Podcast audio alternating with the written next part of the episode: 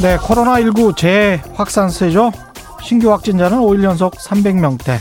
서울, 경기, 인천의 사회적 거리 두기는 내일 0시부터 2단계로 높아집니다. 미국의 신규 실업수당 청구는 5주 만에 다시 증가세를 보이고 있고요. 전염병 재확산으로 부분적 락다운에 들어간 영향 때문인 것으로 보입니다.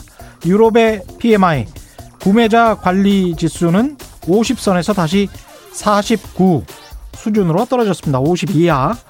유럽 대기업 구매 담당 부장님들이 앞으로 경기 전망 별로 좋게 보지 않는다. 이런 이야기가 되겠습니다.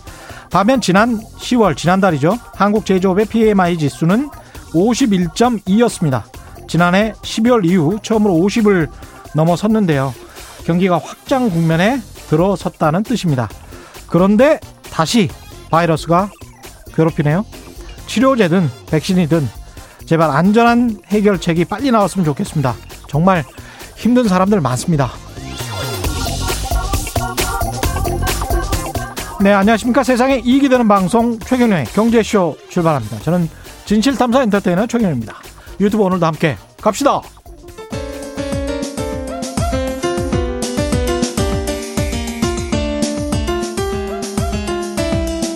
어려운 경제 이슈를 친절하게 풀어드립니다. 돈 되는 경제 정보를 발빠르게 전해드립니다. 예리하면서도 따뜻한 신사 이종우 economist의 one point 경제 레슨.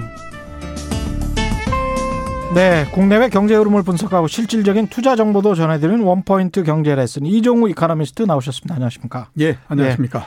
예, 예 본격적으로 이야기 나누기 앞서서 청취자 여러분께 반가운 선물 소식 하나 전해드리겠습니다. 최경영의 경제쇼에서 오늘부터 이번 주 금요일까지 5일 동안 매일 3분씩 총 15분입니다. 매일 3분씩 청취자를 선정해서 책을 선물해 드립니다. 골든 크로스 저와 이광수 위원이 미래에서 이광수 위원이 지었는데요. 닷새 동안 하루 3분씩 선정해서 방송이 끝난 후 개별적으로 연락드리고 홈페이지에 올려놓겠습니다. 성함, 연락처, 주소 그리고 짧은 문자 50원, 긴 문자 100원이 드는 샵 9730번으로 참여 부탁드리겠습니다. 성함, 연락처, 주소 꼭 적어 주시기 바랍니다. 저는 사서 봤는데요. 아유, 고맙습니다. 아주 좋은 책입니다. 아유. 내용도 훌륭하고요. 써놓고 보니까 아까 스튜디오 들어오기 전에 그런 말씀 드렸는데 꼭 책은 있잖아요. 제가 이번에 세 번째 책인, 책인데 책은 써놓고 나서 꼭 후회해요. 쓰지 그, 말 걸. 예. 아담 스미스가 국보론을 쓴 다음에 예. 그, 그 생각을 했다는 거 아닙니까? 휴가 예. 중에 그냥 썼는데 예. 야, 이런 졸작을 내가 쓸 수가 있나 해가지고 낼까 말까를 굉장히 고민하다가 예. 냈는데 그게 어, 국부론이, 예, 국부론이 이제 경제를 만드는 그 힘이 된 거죠. 가당치도 않습니다. 머리를 쥐어 뜯고 싶습니다. 예. 정부가 일단 전세 대책을 내놓았는데 예. 대략 뭐 어떤 내용이 들어가 있고 실효성에 관해서는 또 논란이 있습니다. 어떻게 보시는지 예, 궁금하고요. 그 예. 지난주에 아마 가장 큰 소식을 꼽으라 그러면 아마 정부의 전세 대책 예. 이 부분이 아닐까라는 생각이 들고요. 예. 그다음에 정부 전, 전세 대책과 함께 나온 그 단어가 뭐냐면 호텔이었습니다. 그랬죠. 그죠? 그러니까 예. 어 본질은 전부 다 사라지고 공방만 하다 보니까 호텔만 남아 가지고 호텔에 전세를 드냐 마냐 뭐 이런 얘기들 하고 했는데 언론의 선정성도 정말 문제입니다. 그렇죠. 예, 예. 그거는 아주 극히 일부에 지나지 않았는데 예. 그거는 뭐 별로 그렇게 머리에 남지 않았던 것 같고 그렇습니다. 그렇죠. 예. 어, 크게 봐서 대책은 세 가지로서 이루어져 있습니다. 하나는 뭐냐면 공공임대를 어, 한시적으로 용도를 변경한다라고 예. 하는 거거든요. 그러니까 지금 이제 공공 임대 주택들 있지 않습니까? 예. 그 저기 토지공사나 그다음에 서울주택 그 도시공사 음. 이런 데서 만든 거가 있는데요. 예.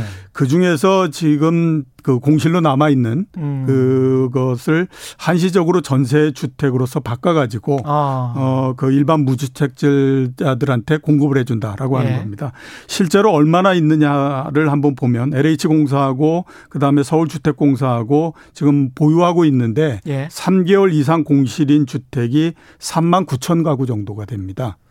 예. 그 중에서 수도권이 16,000 가구고요. 예. 그 다음에 서울이 4,900 가구니까 한5,000 가구 정도 되는 거죠. 그렇죠. 이게 이제 비어 있는데 이게 왜 비어 있냐 하면요. 음.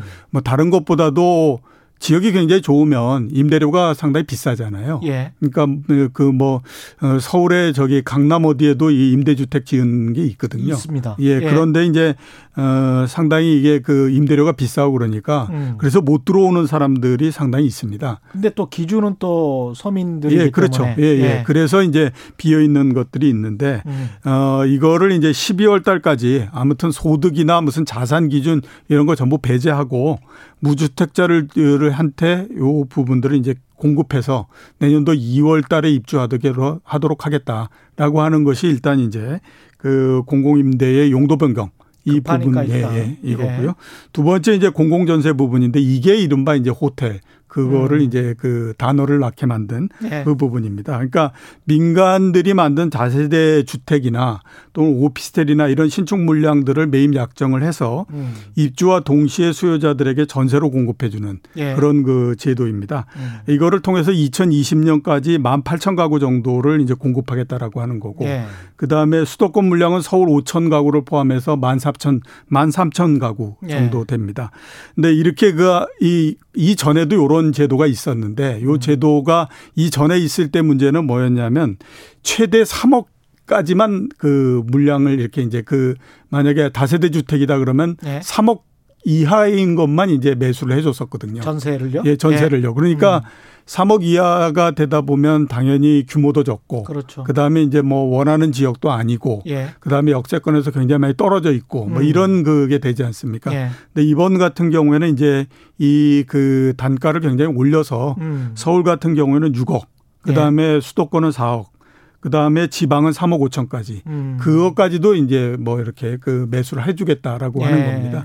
그래서 어 이거를 통해서 아무튼 이제 그 공공 전세를 이렇게 좀 그 어, 이게 공급해주는 예. 그런 부분들이고요. 그래서 요게 이제 원래는 호텔도 좀 들어가 있다가 하도 얘기가 많이 나와서 이제 예. 호텔은 좀 빠진 그런 거고요. 그 다음에 이제 장기적으로 봤을 때 매입 약정입니다. 2022년까지 전국에 4만 4천 가구를 그 뭐 이렇게 이제 공공이나 아니면 민간이나 이렇게 지은 부분들을 예. 매수해 가지고 그걸 이제 어 괜찮은 이 그 형태로서 어 이제 좀 공급을 해주겠다 이런 걸로 해서 세 가지 지금 이제 대책을 내놓은 상태이거든요. 한번 평... 뭐 급한 불은 먹고 보자라는 예, 그런 그렇죠. 필사적인 예, 필사적인 노력이다라고 볼 수 있습니다. 어 예. 한번 평가를 해보면 그 평, 그좀 높게 평가해 줄 수도 있는 부분들도 있는데 뭐냐면 네.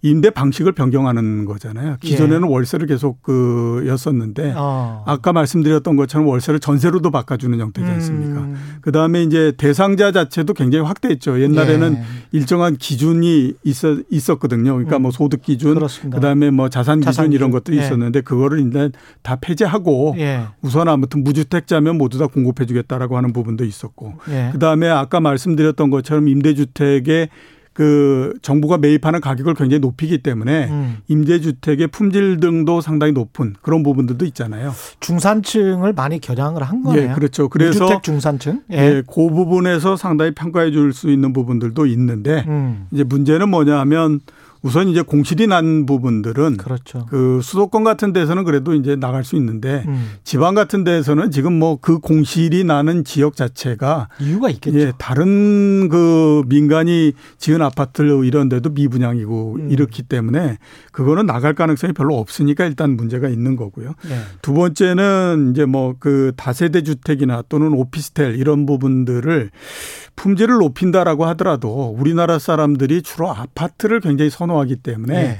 그 욕구를 채우기가 과연 용이하겠느냐라고 그렇죠. 하는 그 우려가 있기 때문에 음. 이런 면에서 봤을 때 이제 좀 문제가 있는 거고 음. 그다음에 지금 이 그 전세 대란 이렇게 얘기되는 거는요. 음. 한번 옛날에도 이랬던 적이 있습니다. 그러니까 예. 과거에 보면 우리나라의 전세 기간이 음. 법적으로 1년인 때가 있었거든요. 예. 그러다가 그거를 2년으로서 이게 확대한 적이 있었습니다. 아. 그때 1년 동안 거의 난리가 아니었었죠.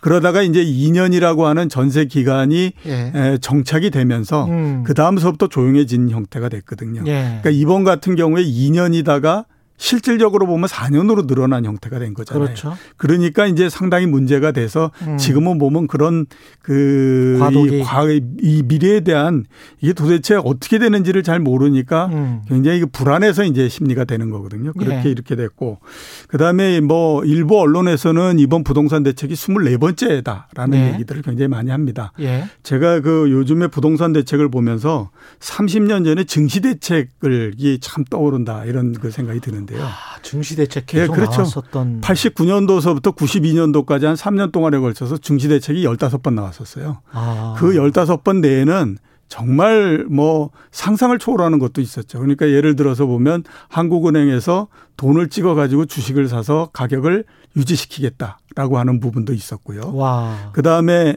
시가총액의 4%에 해당하는 돈을 상장 기업들한테 도, 돈을 걷어서 음. 주식을 사서 주가를 안정시키겠다라고 하는 방안도 있었습니다. 그때는 이제 주가 부양 대책이네요. 그렇죠. 예, 예. 네. 그때 4%니까 음. 그 4%를 지금에다 적용하면 80조인 겁니다. 그러니까 기업들한테 80조의 돈을 걷어서 주식을 사서 주가를 안정시키겠다라고 그 나왔던 거였거든요. 무지막지 했군요. 예, 무지막지 했죠. 그런데 네.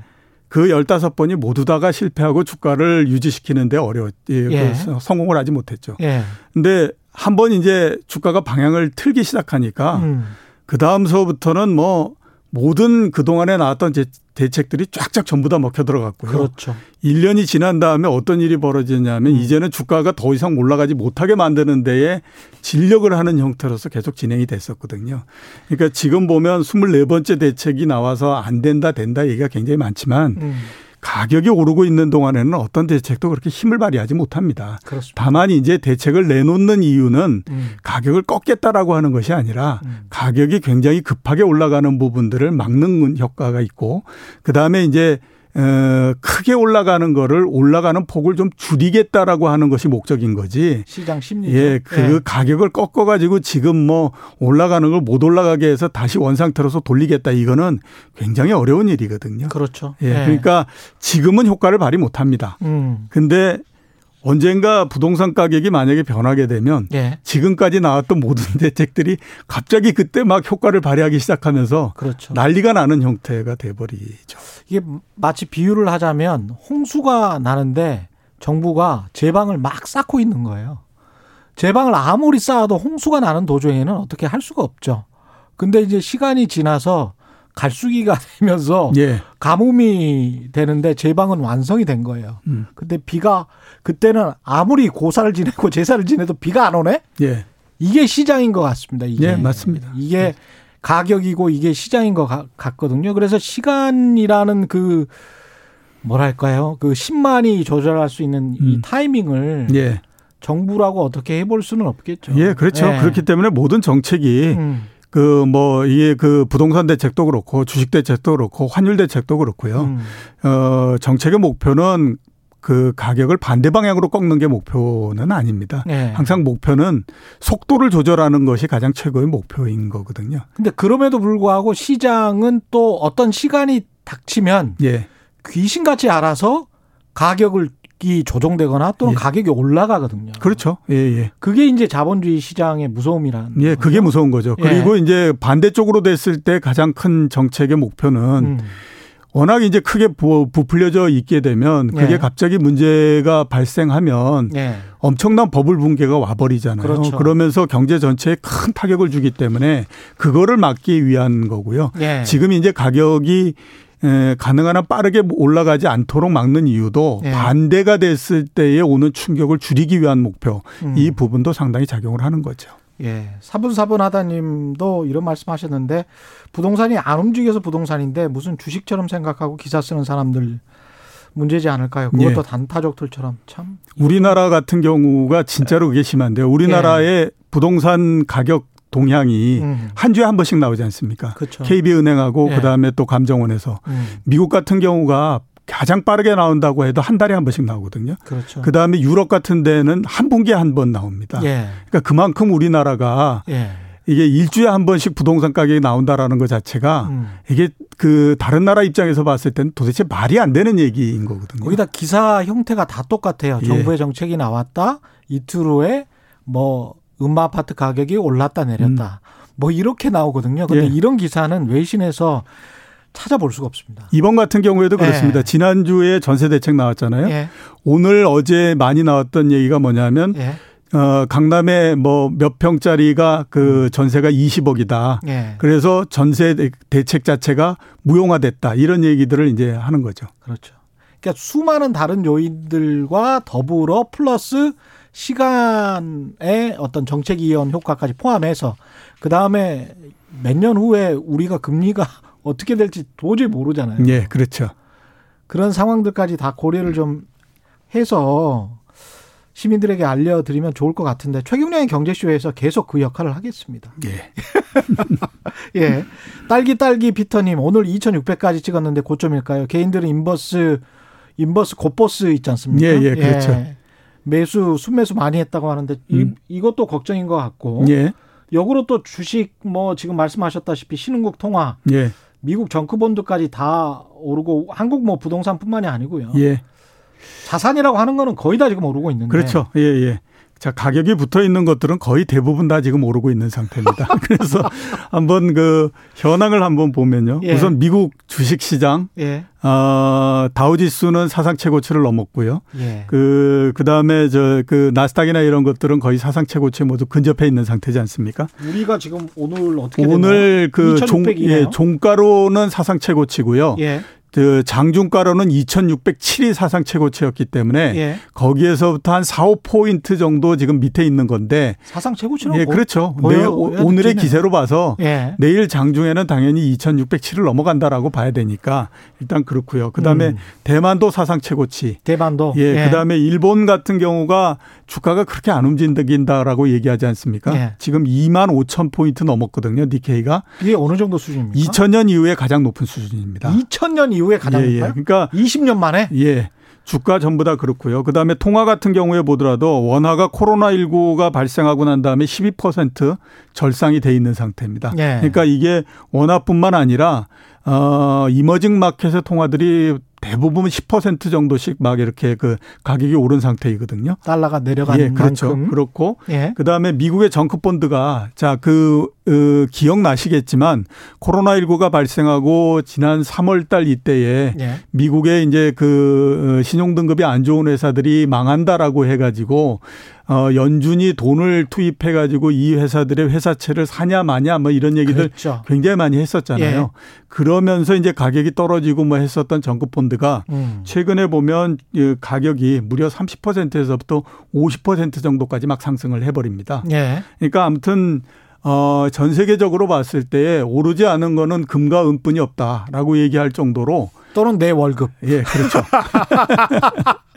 모든 것들이 다 예. 이렇게 가격이 지금 올라가고 있는 상태입니다. 예. 그래서 이게 왜 올라가느냐 하는 것들을 한번 보면 우선 이제 미국 대선 결과가 이게 올라가게 만들었다 이런 얘기들을 많이 하죠. 음. 그래서 이제 뭐 바이든이 당선이 돼서 어 세계적으로 이제 다원주의가 생길 거고 예. 그다음에 뭐 경기 부양 대책이 잘 나올 거고 음. 그 다음에 그 뭐 기업 그 특히 그 애플 이런 그 big tech 기업들에 대해서 규제를 굉장히 많이 할 걸로 네. 그렇게 생각이 됐으나 음. 어, 보니 공화당이 상원도 그렇죠. 상원에서는 어느 정도 선전한 것 같으니까 음. 그런 것들에 제재가 없을 거다라고 해서 이제 올라간다 네. 이런 얘기들을 많이 합니다.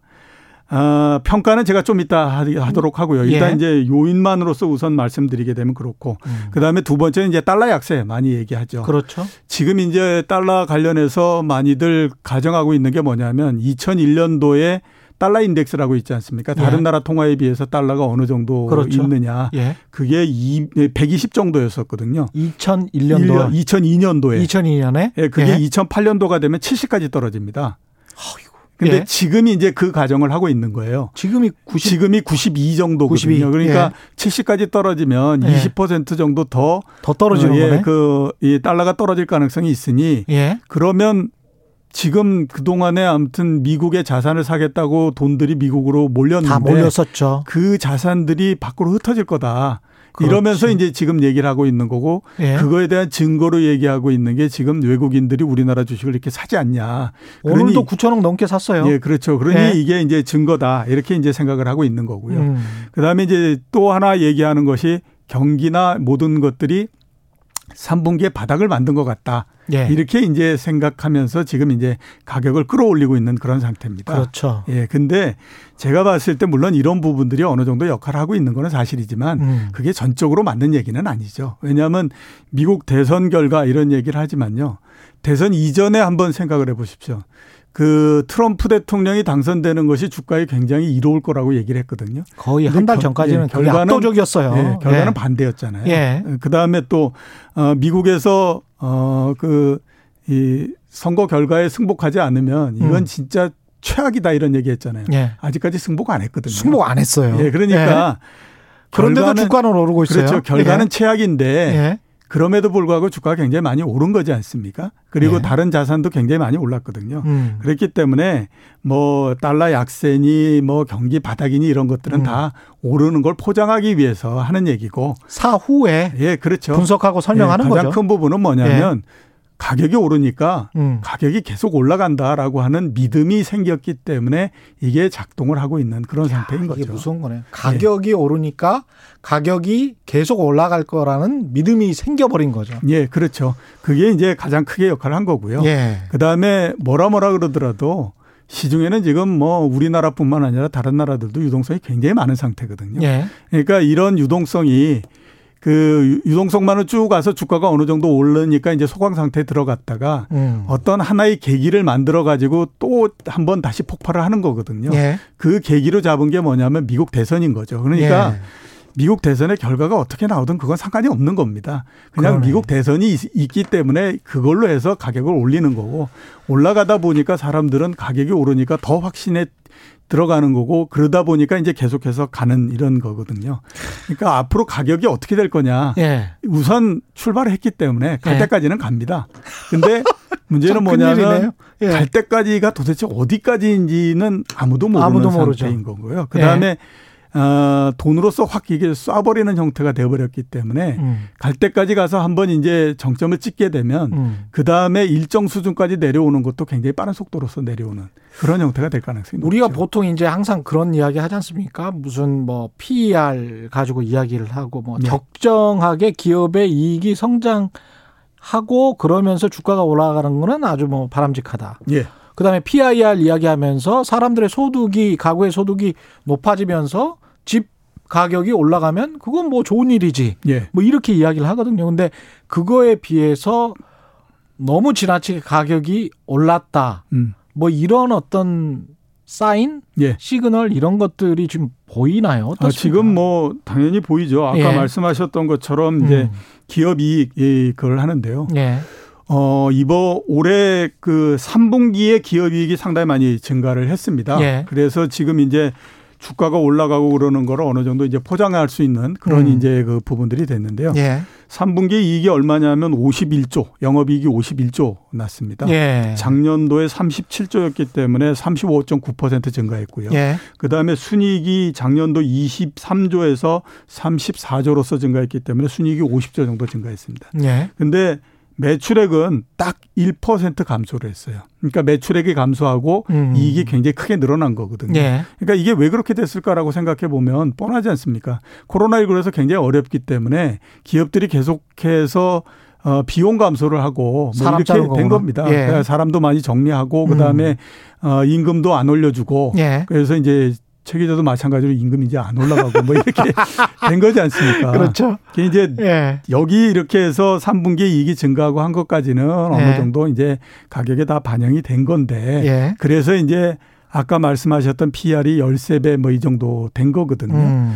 어, 이 13배 되고 이런 것들은 내년도에 이익이 35% 정도 증가한다라고 하는 것까지 다 그 반영이 된 겁니다. 예. 근데 한번 내년도에 진짜로 35% 40% 이익이 증가할 수 있을까? 라고 하는 거 한번 생각해 보면요. 자, 지금 이런 얘기 하지 않습니까? 백신이 개발됐으니까 아, 내년도 뭐 올해 12월 달 언제서부터 백신 접종이 시작되고 네. 그러면 내년도 1분기 내에 미국 기준으로 했을 때에 음. 전 인구의 한 50% 정도가 접종이 끝나기 때문에 네. 드디어 이제 코로나19는 다 끝난다. 이런 음. 얘기를 하잖아요. 네. 이제 코로나19가 다 끝났을 때 음. 그 종업원 그러니까 이제 근로자들이 네. 어떤 걸 하겠습니까? 코로나19로 우리는 굉장히 어려웠지만 음. 숫자를 보니 기업 너희는 돈 굉장히 많이 벌었잖아. 그렇죠. 뭐 영업이익이 50%나 증가했다며. 그렇죠. 그런데 내년도 그랬을 때에 아니 그랬는데 또 네. 코로나19로 어렵다라고 해서 내년도에 또 임금을 줄이거나 사람을 주, 그 축소하거나 음. 이런다라고 하면 우리는 그거 못 참지 이렇게 되지 않습니까? 그렇습니다. 그죠? 그러니까 내년도에, 바이든인데 예, 그러니까 예. 내년도에 진짜 지금 가정하고 있는 것처럼 이익이 음. 그렇게 35%씩 늘어날 거냐 음. 하는 부분들은 그거는 그거. 좀 이게 음. 그 생각해 봐야 될 문제다라고 하는 거죠. 예. 그러면 지금까지 주가가 올라간 부분들은 올해 이익이 줄어들었다가 다시 늘어났다가 이거 다 반영했고 예. 내년도에 30% 정도 늘어나는 것까지도 어느 정도 반영했고 예. 이렇게 되는데 내년도에 실제로 그게 안 나온다라고 하면 이거 상당히 이제 골치 아픈 그 국면이 나오는 거죠. 그렇죠. 오히려 뭐 PR이 14배 막 이렇게 올라가는데 예. 우리나라의 PR이 8배, 9배 됐던 것이 음.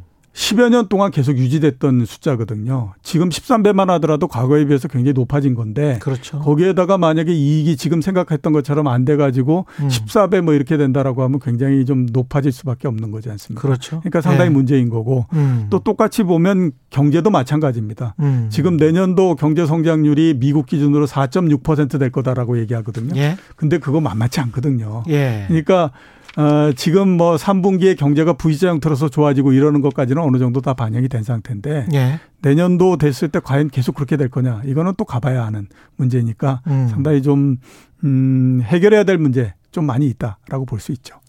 게다가 미국 기업들은 정말 신기한 게 말이죠. 콜스 같은 백화점이나 뭐 이런 것들도 그렇게 경기가 지금 안 좋은 상황에서 우리가 어떻게든 버텼어 이익이 좀 늘어날 것 같아라고 하니까 가장 먼저 선언하는 것이 내년부터 다시 배당을 재개할게. 예, 그렇죠. 그거와 함께 자사주 매입해 줄게라는 딱 이 이야기부터 먼저 하는 거예요. 근데 지금 바이든 시대에 나와서 노동자들이 이렇게 불만이 많은 상황에서 실업자들도 상당히 많이 있는 상황에서 다시 현업으로 복귀를 못 했거든요. 예.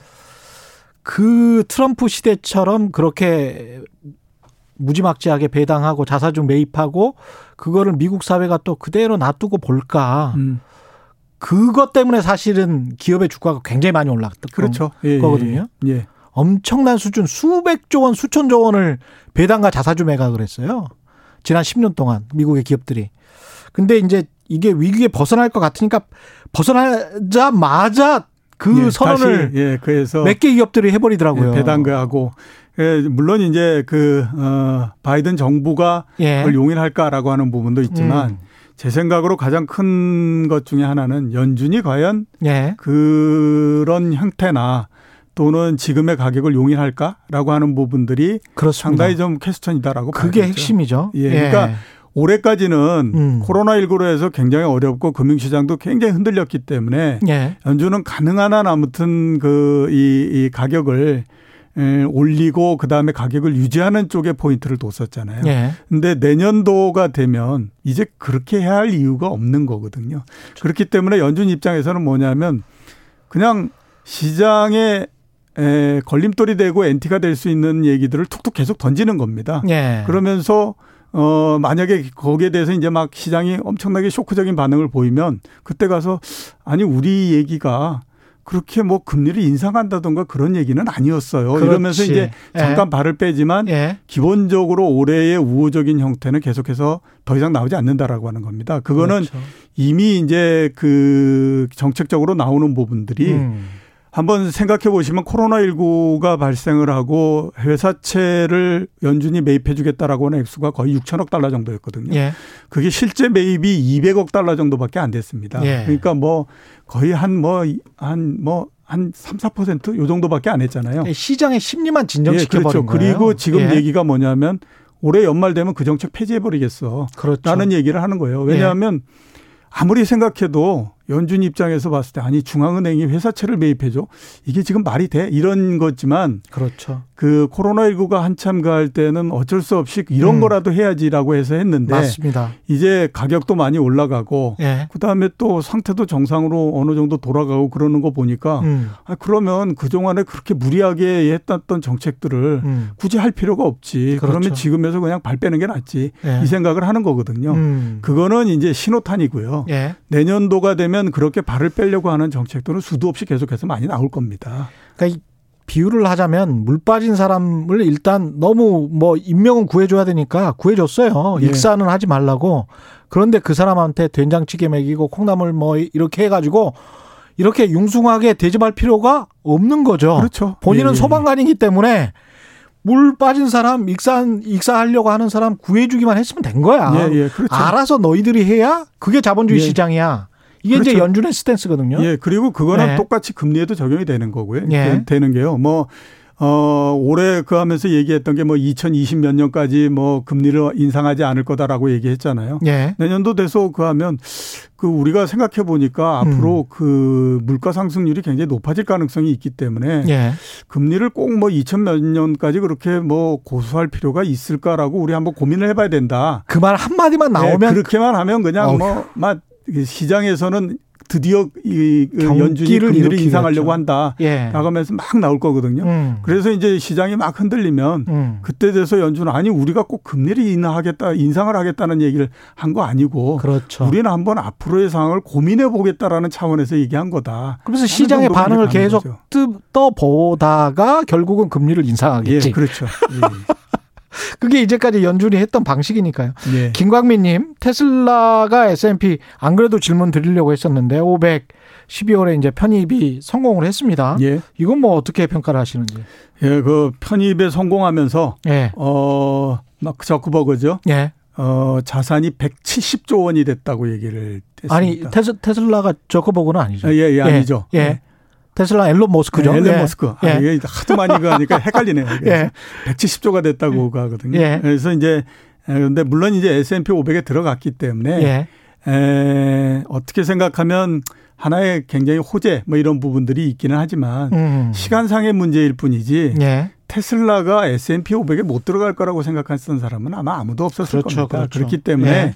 이거는 단발성 재료에 지나지 않고요. 음. 이 전에도 그 이제 그 어, 성장하는 기업들 네. 그러면서 규모가 굉장히 커지고 했던 기업들이 S&P 500에 들어가면서 주가가 어떻게 됐느냐 하는 것들을 한번 보면요. 음. 거의 별로 그렇게 크게 영향을 주거나 그러지 않았었어요. 네. 그러니까 이번 같은 경우에도 저 테슬라가 들어가기는 했지만 음. 그 별로 그렇게 크게 주가에 영향을 주지 않고요. 최근 네. 며칠 동안 올랐던 거는 S&P 500에 편입됐기 때문보다도 그동안에 그 이 테슬라가 다른 주식들에 비해서 주가가 그렇게 오르지 못했었습니다. 아. 한번 고점을 치고 내려와서 그냥 옆으로 쭉 횡보하는 형태였었거든요. 음. 그거에 대한 반응을 하고 있다라고 봐야 되기 때문에 예. S&P 500 지수에 편입된 것이 어, 긍정적이면서 호재인 거는 분명하지만 음. 그게 계속 테슬라의 주가를 끌어올린다. 그거는 여태까지 미국의 그 기관 투자자들을 너무 우습게 생각하는 거죠. 네. 그거에 편입이 안 됐다고 해서 어, 내가 테슬라 주식을 안 갖고 있을 거다라고 생각하면 그건 오산이거든요. 예. 예. 0449님, 7925님, 카르마극봉님, 3007님, 조영태님, 야생아편님 등 많은 분들이 6만전자, 삼성전자 오늘 올라, 오른 것 같은데. 예. 삼성전자는 어, 떻게 될까요? 예. 반도체 전쟁 시작된 것도 같고 지금 사도 될까요? 지금 가격 어떻게 보십니까? 글쎄 이게 뭐 제가 반도체 담당자가 아니기 때문에 반도체 담당하는 이승우 예. 의원이 나와서 예. 어, 자세한 거는 얘기를 해야 되는데 12월 초에 나오십니다. 예, 예. 저는 이제 그 12월 4일에 나오시는군요. 예, 저는 예. 가격만 가지고 말씀을 드려야 될 것 같은데요. 그 오늘 왜을 비롯해서 음. 지난주서부터 삼성 지지난주 뭐 이렇게 해서 삼성전자 하이닉스가 왜 올라갈까라고 생각을 해보면요.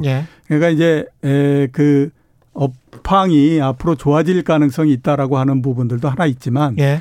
또 굉장히 크게 역할을 하는 거는 뭐냐면 그동안 삼성전자의 주가가 못 올랐기 때문에 그렇습니다. 그건 맞습니다. 그죠? 예. 그러니까 코스피 올린 예. 거에 비해서는 정말 안 올랐어요. 그저 예. 예, 코로나19로 해서 주가가 굉장히 낮아졌잖아요. 예. 그때 이후로 지금 코스피가 거의 80% 상승했거든요. 예. 근데 삼성전자 40% 정도밖에 상승을 못 했어요. 오늘까지 포함하더라도. 예, 오늘까지 예. 포함해서. 그러니까 다른 주식들은 다 올라갔기 때문에 음. 이제 다른 주식들을 건드리기가 어려운 거예요. 주가가 그렇죠. 높아져서. 네. 그러다 보니까 못 오른 주식들을 계속 찾아 나가는 과정인 거거든요. 음. 그 과정 속에 걸린 게 뭐냐면 삼성전자를 포함한 반도체 주식, 예. 그다음에 조선주, 해운주 예. 이런 것들이 이제 거기에 다 걸려 걸린 거죠. 예. 그러면서 이제 가격이 낮기 때문에 계속해서 끌어올리는 형태로서 간 거거든요.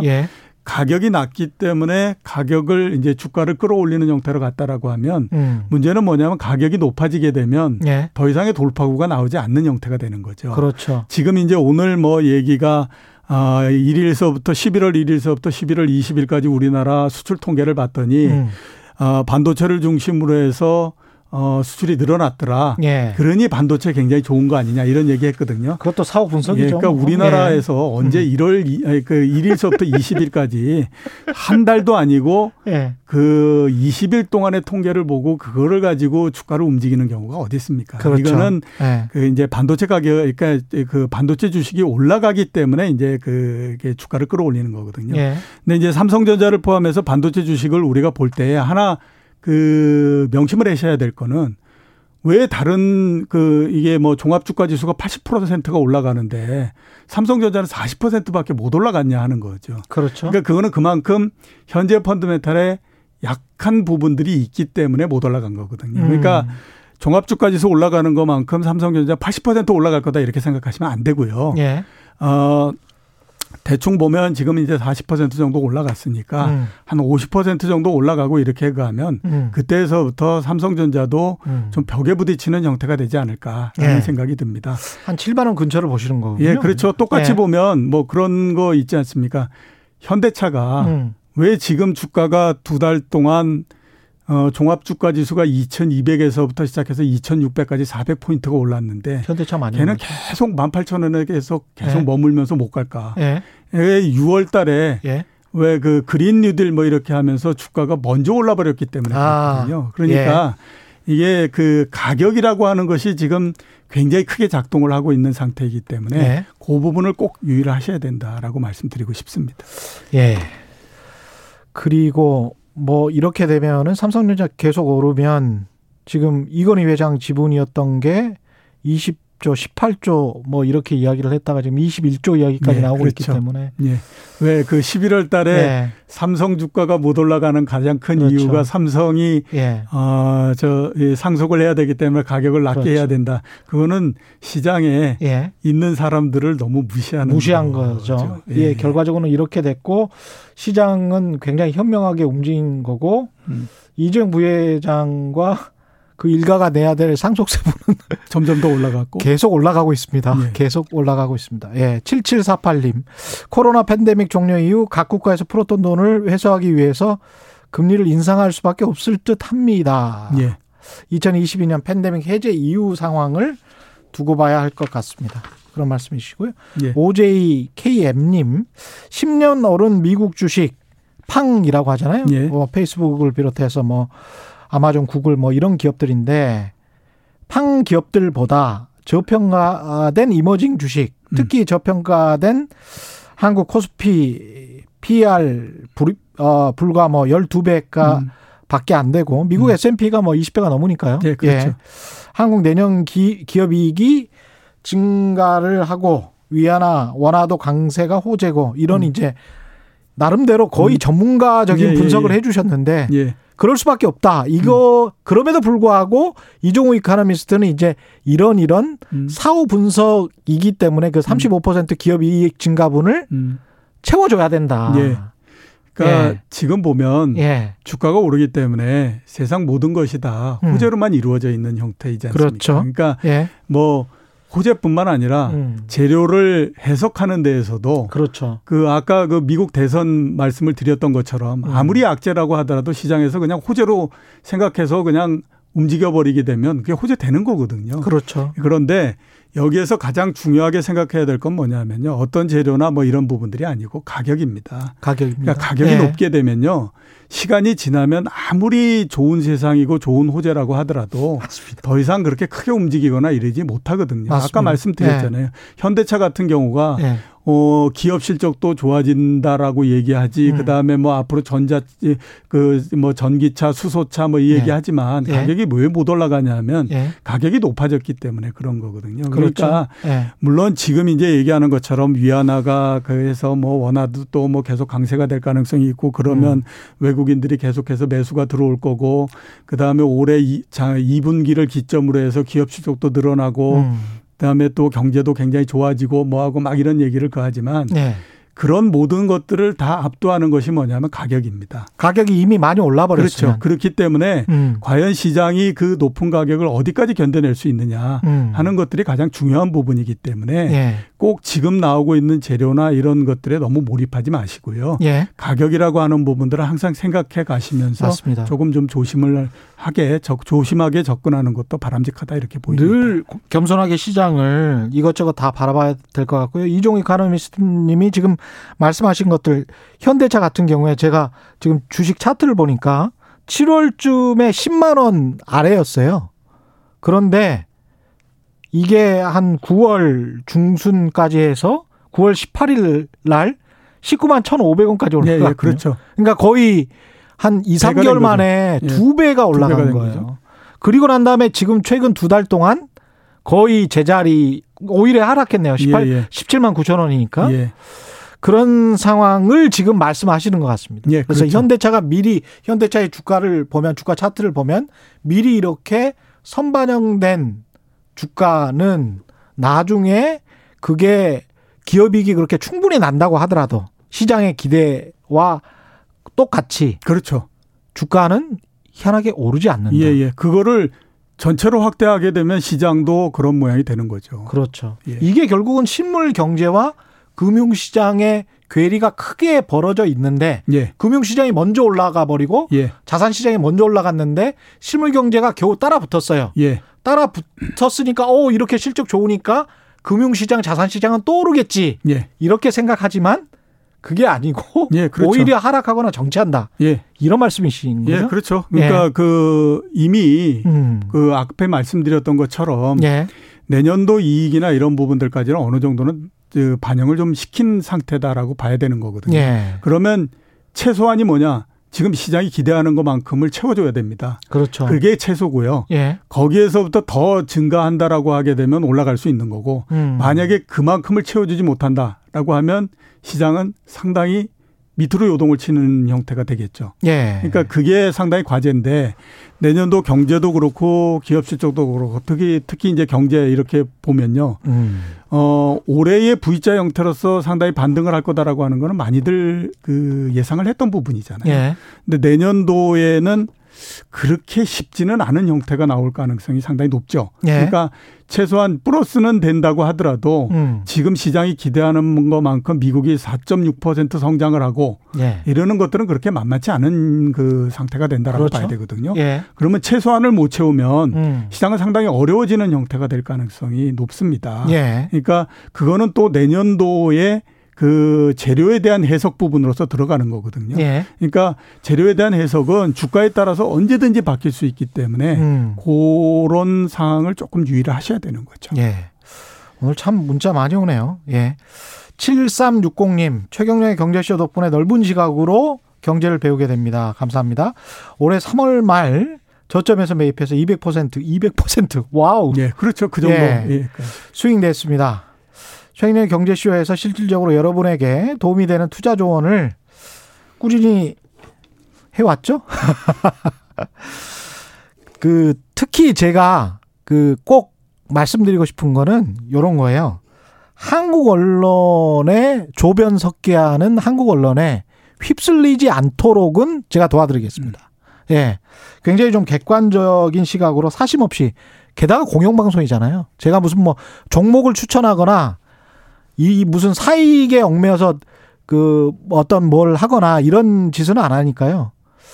4401님, 솔직히 말, 씀드려서 방송 열심히 듣는데 이분은 반대예요. 네. 왜 돈은 되지 않을까요?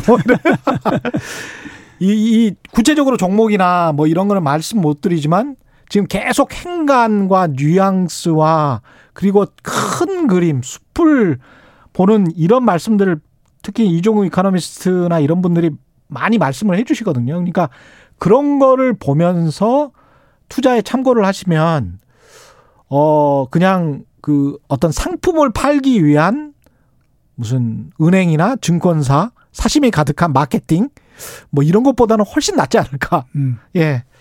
그런 생각을 합니다. 진짜 부자분들은 최경련 경제쇼를 이미 알고 듣고 계 듣고 계십니다. 예.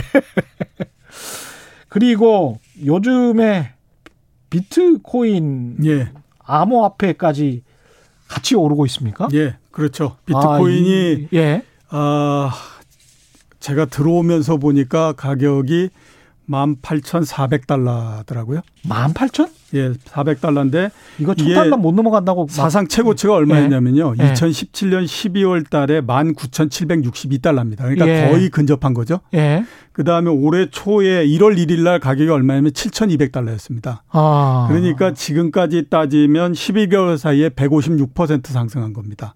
1년 사이에요? 예, 예. 나스닥이 20% 상승했는데 이렇게 뭐 아무튼 어, 시장이 난리가 났다라고 얘기하잖아요. 그러니까 그만큼 굉장히 많이 상승을 한 거고 예. 지금 비트코인의 시가총액을 전부 따지면 361조입니다. 361조? 예, 삼성전자가 지난주 금요일 날 시가총액이 386조였거든요. 오늘 삼성, 400조 넘었습니다. 예. 예 그러니까 예. 삼성전자 시가총액하고 거의 비슷비슷해진 상태인데 예.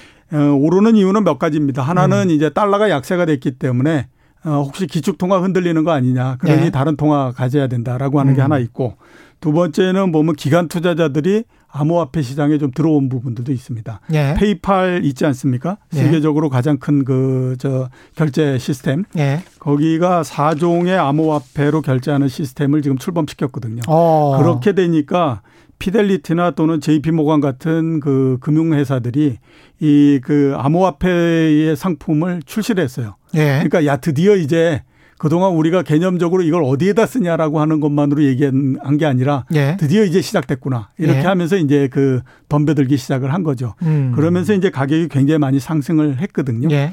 지금 나오는 전망을 보면요. 시티 같은 데에서 올해 아 내년도 음. 내년 말 정도 되면 비트코인이 3만 달러가 될 거다라고 얘기하십니다. 지금 만, 만 8천이라고 그랬죠? 네, 만 8천인데 아, 3만 달러가 아니라 3억입니다. 3억. 에? 3억. 18,000달러짜리가 예, 그러니까 2천만 원짜리가 내년도 말다가 말이 되면 3억이 될 거다라고 얘기했으니까. 예. 그러니까 어 15배 올라간다는 얘기죠. 아이, 전망은 전망일 뿐입니다. 예. 예. 그러니까 제가 봤을 예. 때 어, 가격 오를 때 마구 질러대는 건 어디나 다 똑같다라는 생각이 드는 게 아, 그렇고요. 그다음에 외국계 증권사나 은행이라고 다 맞다는 확신도 없습니다. 진짜 많이 틀려요. 예, 이 사람들도. 예. 반대쪽에서 얘기는 뭐냐면 예. 어, 앞에서 말씀드렸던 것처럼 무슨 뭐 어, 기축 통화가 흔들리니까 새로운 통화 얘기하는데 예. 올해 가격 오르는 거 보면 비트코인이 그래서 안 되는 거다라는 음. 얘기를 하는 게 예. 하루에 100 그러니까 한 1년에 150%씩 움직이는 통화가 세상에 어디 있냐. 그렇죠. 그것도 기축 통화가 그렇다라고 하면 세상은 이거 난리가 난다. 그렇죠. 네, 그렇기 때문에 예. 그래서 기축 통화가 될 네, 수가 없다. 암호화폐나 이런 건 기축 통화가 될 수 없다. 이 얘기를 하는 겁니다. 이렇게 투기성이 강해가지고 어떻게? 그렇죠. 예. 예, 예, 예. 통화라는 건 안정적이어야 되는데.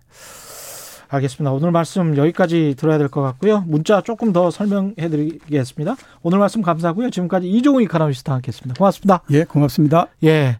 오늘 밤 10시에 유튜브로 최경령의 이슈 오도독 업로드 됩니다. 검찰 문제 다시 다뤄봤고요. 꼭 시청해 주시기 바랍니다. 빨간 아재 나오시고요. 이현주 변호사 검사 출신이죠. 오늘 밤 10시입니다. 예. 기대해 주시고요. 7748님 마지막으로 소개해 드릴까요? 코로나 팬데믹 종료 이후에 각 국가에서 풀었던 돈 회수하기 위해서 아 아까 설명 드렸던 거군요. 최정옥 님 현재 우리나라 주가가 너무 선반영해서 주식 가격이 너무 겁날 때라는 생각도 듭니다. 뭐 이런 말씀하셨습니다.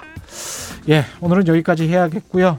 저는 KBS 최경련 기자였습니다. 내일 4시 5분에 다시 찾아뵙겠습니다. 지금까지 세상에 이익이 되는 방송 최경령의 경제쇼였습니다. 고맙습니다.